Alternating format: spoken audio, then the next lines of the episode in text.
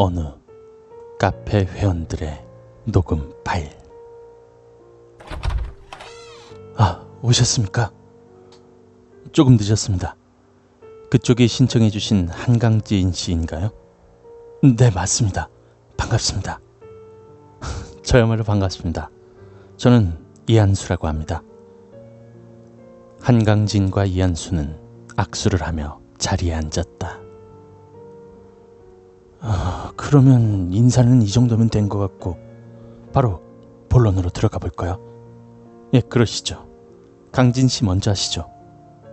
알겠습니다. 제가 정말로 싫어하는 사람은 제 직장 상사입니다. 이런 생각이 현대 직장인들의 공통된 고민이다. 뭐 이게 대수냐라고 생각하실 수 있는데 그 자식 그 자식은 정말로 저의 인생의 장애물 같은 존재입니다. 제가 학교 다닐 때 성적이 많이 내성적이어서 애들한테 많이 맞고 다녔었는데 그 중에서 저를 유난히 괴롭힌 인간 한 놈이 있었습니다.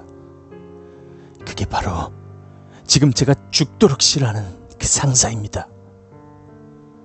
음, 힘드시겠군요. 힘들기만 하면 이 미친 짓을 신청도 하지 않았습니다. 그 자식은 정말로 아직도 저를 괴롭히는 성격을 못 고쳤더군요. 아니, 오히려 더 심해진 것 같습니다. 다른 사원들이 보면 아무 문제 없는 보고서를 이상한 데다 꼬투리 잡질 않나 뜬금없이 일어서서 끌고 나가더니 한적한 곳에서 삥을 뜯질 않나 정말 미쳐버리겠습니다. 음, 그게 정말로 이 미친 짓을 신청할 정도로 고된 삶이었습니까?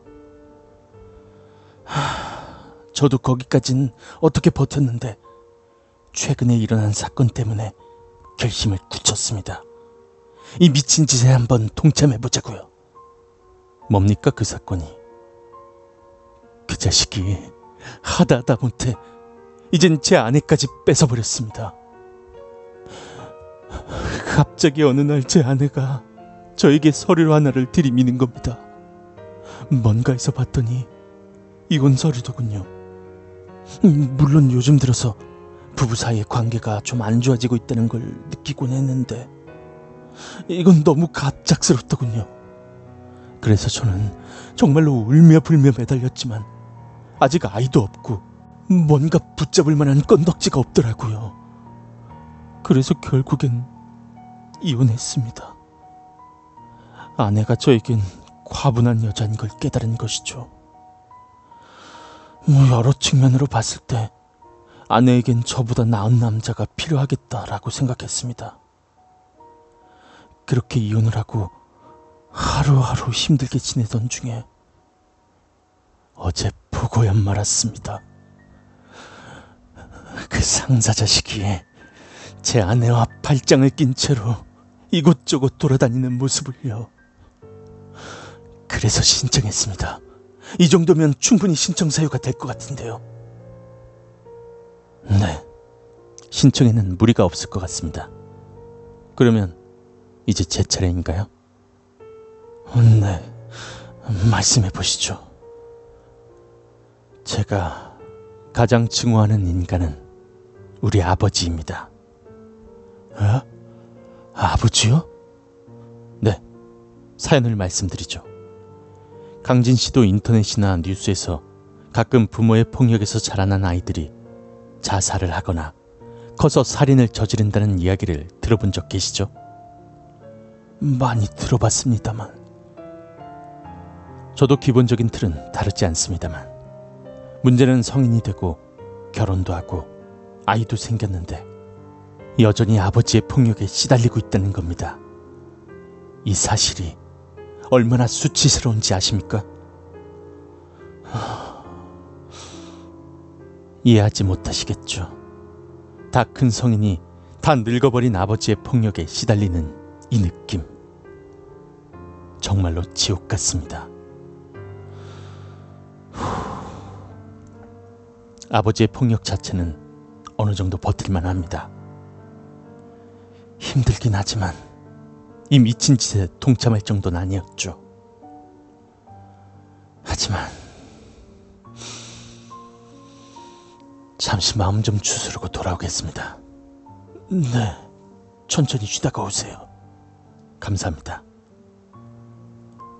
그렇게 이한수는 담배를 입에 물며 밖으로 나갔고 10여 분이 지나고 나서야 돌아와 자리에 앉았다. 그리고 이야기를 계속 이어나갔다. 그 아버지가 이제는 제 아들, 그러니까 자기 손자한테도 손을 대더군요. 어느 날 갑자기 아들의 비명을 지르며 자지러지길래 하던 일을 멈추고 거실로 나가서 벌어진 상황을 본 순간 결국에는 제 몸속에 징후와 분노가 폭발하고 말았습니다. 아버지께서 제 아들에게 무차별적인 폭행을 하고 계시더군요. 그 장면을 보고 결정했습니다. 평소 가슴 속에 담아뒀던 이 미친 짓 한번 해보자고요. 하, 이야기 잘 들었습니다. 그러면 이제 바로 가실까요?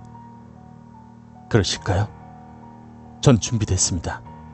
음, 저도 준비됐습니다. 일어나시죠. 아, 잠시만. 한강진이 자리에 일어나자 이강수는 잠시 기다려달라며 녹음기에 대고 말했다. 제1회 교환살인 카페 인터뷰 끝. 교환살인 성립. 녹음 종료.